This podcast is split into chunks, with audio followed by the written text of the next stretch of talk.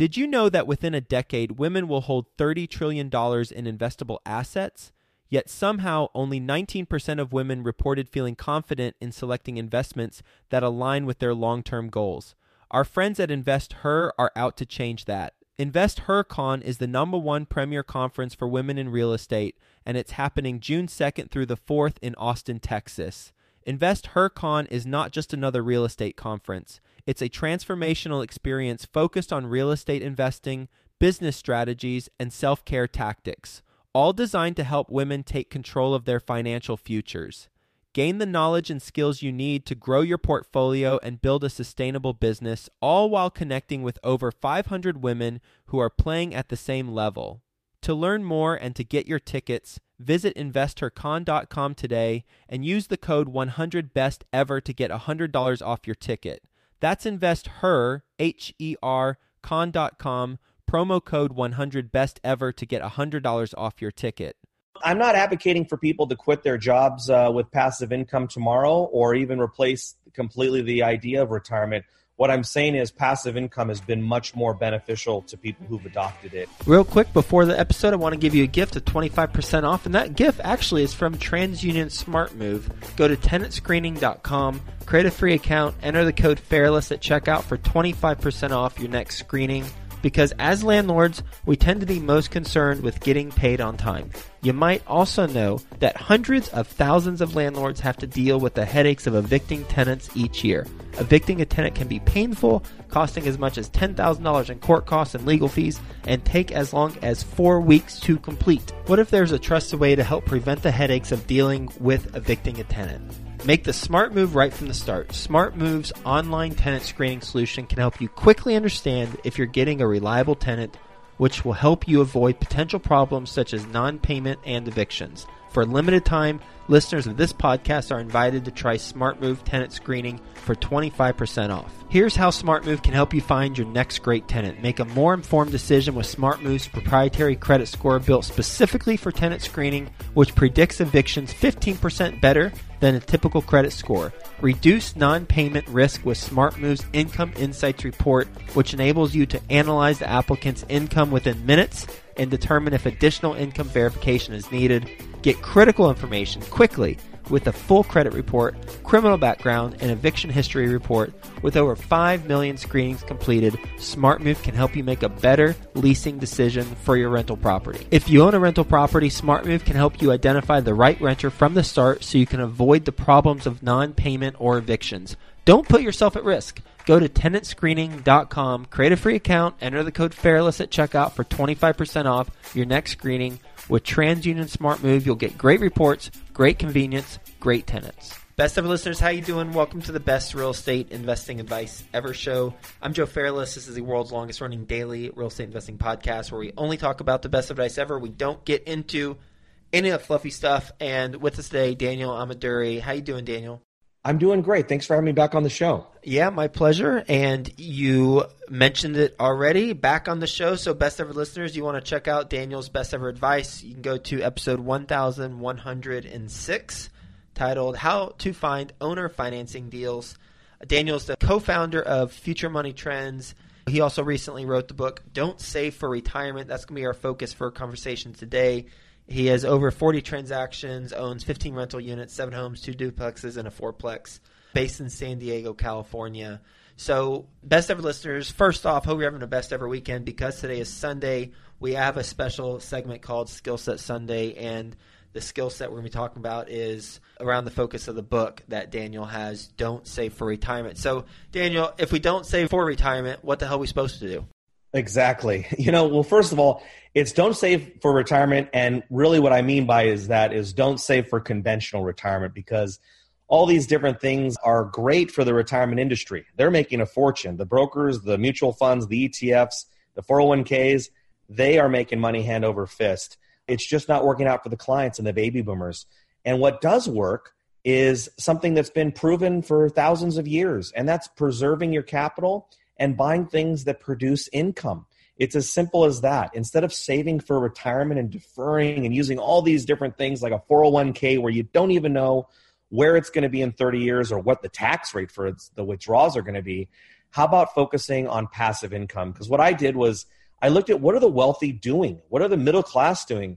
And there's a huge divide. The middle class, of course, they're trying to get rich, and most of them overnight.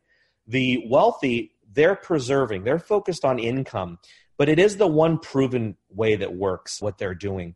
The whole retirement idea, I mean, really, it's the 401k has been around, legislation passed in the 70s, but it's been around since the 1980s. Same thing with the IRA. So I think there's just a better way to go about living your life and having your life becoming financially free.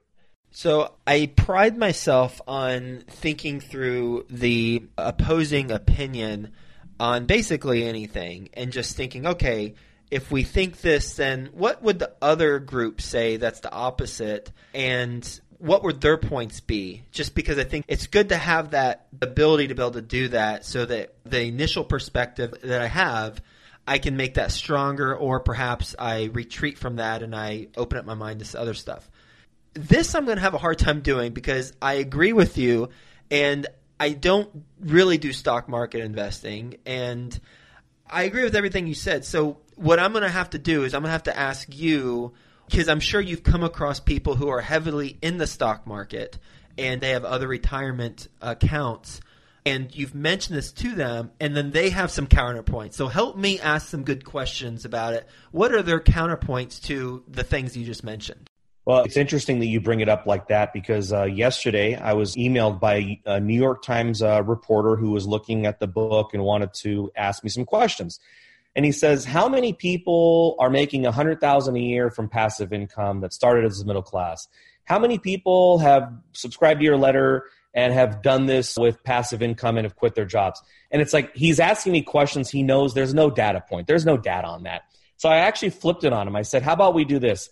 Let's go over the data for what you're advocating.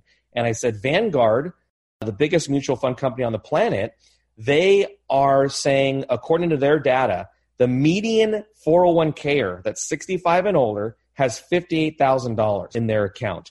And then you look at Social Security, which doesn't even equate to the cost of survival increases annually anymore. Then you look at savings accounts, which is part of that three legged stool retirement plan, and they're offering 0% interest. So, what I kind of flipped it back to him and said, look, I don't have a lot of data points for how many people have come from nothing and gone to passive income or, or have done a partial retirement. But I do have a ton of data to show you that the other way that you guys are advocating for is an absolute failure. So I would say what, was his response? I haven't gotten a response. That was literally yesterday. So I'll, I'll let you know. But you, you, but you said it. Oh, was it via email? It was via email. We were having an email. Oh, okay. But we'll see what he says. But um, look, I'm not advocating for people to quit their jobs uh, with passive income tomorrow or even replace completely the idea of retirement. What I'm saying is passive income has been much more beneficial to people who've adopted it. I have used passive income to pay my bills. I have used passive income to go on vacations. And I simply don't worry about retirement at all because I love what I do, which we do talk about what you're going to do in life as far as work and how healthy it is. But we also talk about in the book that you do have that option, and that is where that real financial security and peace and freedom comes from. When, hey, maybe your dream was to be an engineer, or maybe you're a prosecutor that puts away certain criminals that you really are passionate about doing that job. Do that job. But what I'm saying is when you buy passive income and reshift your mind from capital appreciation to income, it opens up all kinds of opportunities and a peace of mind and a feeling of wealth that is worth pursuing. Okay, I'll do my best to pretend I'm the reporter and continue his line of questions. So you mentioned passive, but re- investing in real estate really is not passive because there's some form of activity we've got to do. Even I have three single family homes outside of the apartment communities that we have, and those three single family homes once a year have got to pay the insurance bill and once a month I maybe get an email from a property manager about something that happened.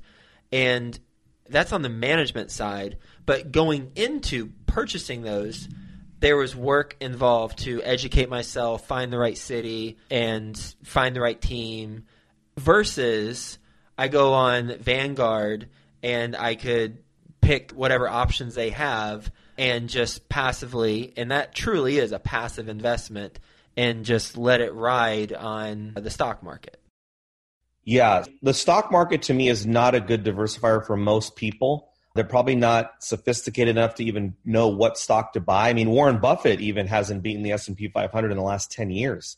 So I'm not big into stock picking. I, I do dabble into venture capitalism, but I would say for people who are comparing the two, sure, you do have to do a little legwork or a lot of legwork if you want to make a lot of money in real estate. And it is a great way to have passive income, but there really isn't too many passive incomes that is has nothing to do, at least if you want to maximize it, like in physical properties. Now, there are private REITs, not there are public REITs too, but there are private REITs or even the crowdfunding stuff. You've heard of Peer Street and, and Fundrise. There are a lot of ways to make money, and it can be 100% passive to you. But just know you're never going to get that same return as if you had gone out and purchased the apartment or purchased the single family home. Those are going to be your best returns. Now, if you want to just give the money to a private equity group that owns fractional shares of JW Marriott's or maybe they build skyscrapers, you're going to get your 7 to 11% return. But the best returns and the best tax benefits are always going to be owning physical real estate. But yeah, sure, they got me that it's not 100% passive on owning physical real estate. But I think we've got them checkmated that the alternative is you don't even know half the time what you're buying and you have no idea what that 401k is going to be at. At least when I have a property, not only do I have the tax benefits, but I have the income, potential appreciation, though it's not important. But you look at a 401k, for example, and people have no idea what the withdrawal rate is. Think about how risky that is. You're borrowing money from the IRS essentially by taking that deduction and not paying the tax. And you have no idea what your tax rate will be, even though what you do know for certain is taxes are lower than they've been since 1931.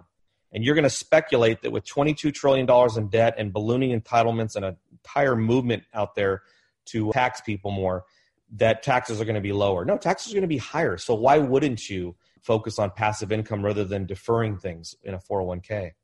How do you have the book outlined or how's it flow? Okay, so it starts off with my wife and I's journey. It start literally starts actually in a bankruptcy attorney's office. And I have the first chapter in the intro for your readers. If they want to go to futuremoneytrends.com slash save, they can read it free. There's an Amazon link there, of course, if they want to continue reading. And uh, it initially starts with what did my wife and I do? How did we kind of just start point A? Like a lot of people say, what's the first step? What do I do if I want to become financially free? Then it goes into really what is wealth and what is wealth ultimately going to mean for you. And then we go over the actual investments that I am involved in and different things that I have discovered. What I've done is I'm not worth $50 million, but I've been to a lot of these family wealth offices where everybody else in the room is worth 50 million or 100 million or even a billion. I've spoken and interviewed many billionaires and over the last few years here and I've always just been looking for what are they doing. And I'll tell you, and your listeners will love this because they're listening to a real estate show.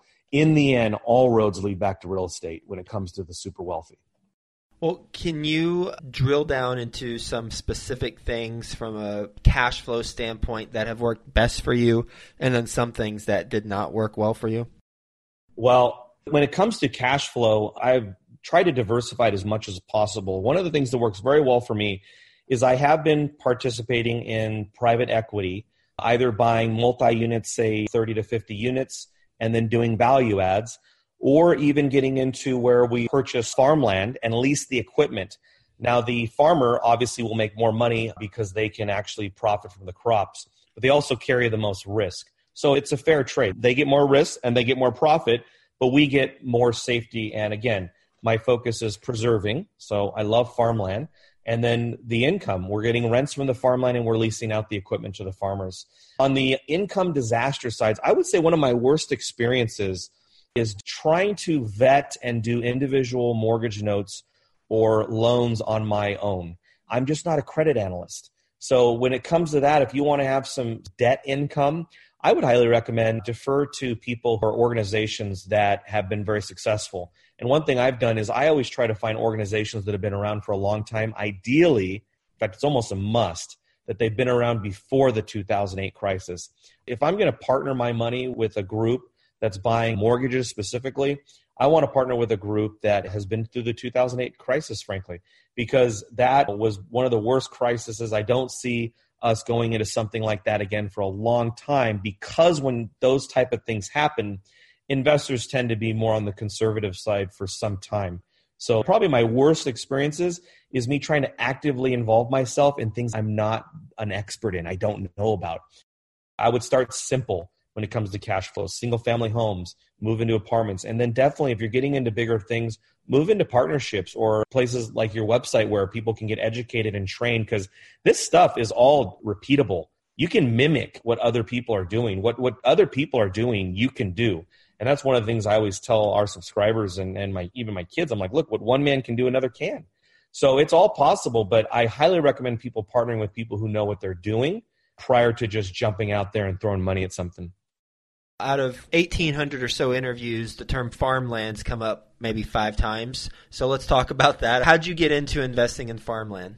You know it always been something i wanted to do and i just could not find the right partners and i would look at foreign farmland where you buy a parcel and the internal rate of return was like 20% and all these things and i was like but i don't know about that i'd go to panama and look at these farms i'm like I don't know if grandma dies on the farm, it's over. Uh, she's running the entire operation. In fact, I know a group who got into coffee farmland, and the guy who was the main farmer died, and all the investors lost their money because just one guy was not part of the operation anymore. So I'd been wanting to get it for the last decade.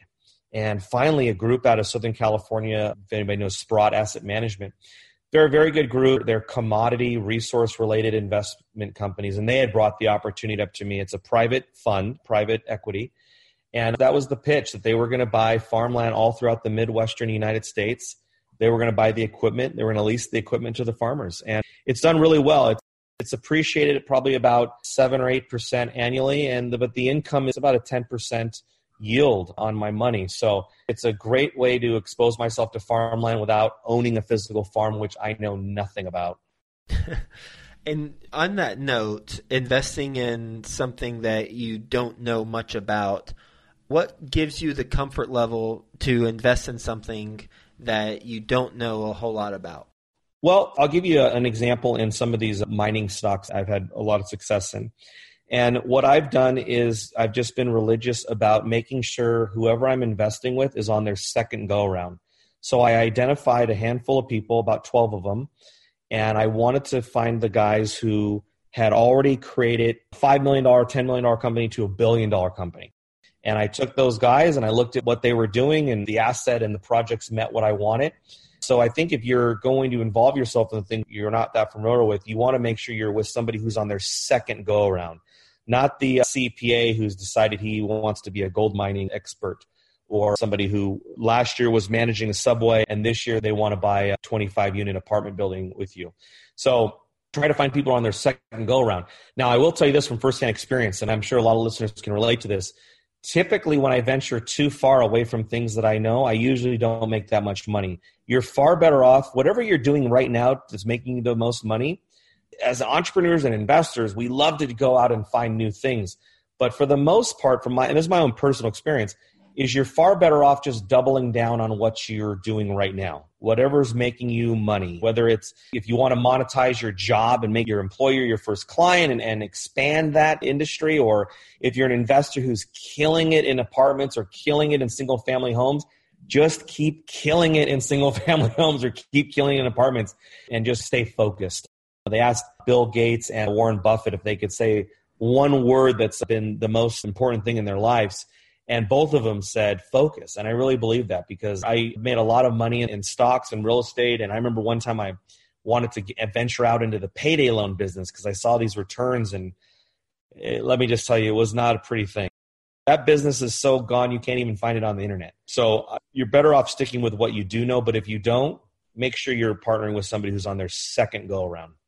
Anything else you think we should talk about as it relates to your experience and the topic at hand that we haven't discussed already? As far as income, no, but I would say one thing that helped me become financially independent was cutting spending in an aggressive way. If you Google right now how to save money or I need to save money, it'll tell you switch your credit card, switch your checking account, don't drink coffee, you know, at Starbucks. When my wife and I wanted to become financially free, and our definition was passive income paying for your basic needs in life, not extravagances but just making sure that that was taken care of. We moved. That cut our expenses 50%. We got rid of our pets because they had a $150 a month bill. We stopped eating meat. You got rid of your pets because of the money? We did crazy things. She wanted to quit her job. I hated What'd you, my what'd job. You do, what'd you do with your pets? We gave them to a very nice family who actually kept a lot of these different type of dogs. They were wiener dogs. Uh, okay. And, uh, they took care because they had back issues. So now this goes back to 2009, 2010. Oh, okay. Tough time. Much different life, right? Right, right, So right.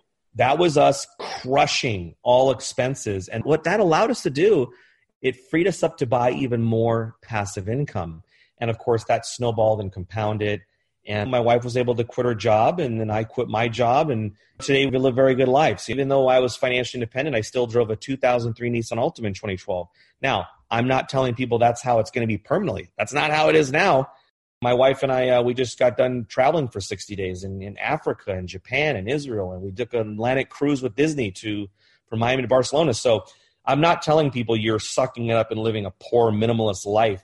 I'm saying we need to cut deep because most of us aren't living sustainable lives because we've adopted what we've been conditioned to do. Just like the retirement savings, having a five to eight year auto loan, having a, an auto loan that's equal to your annual income. That's just stupid stuff that we do because we think it's normal.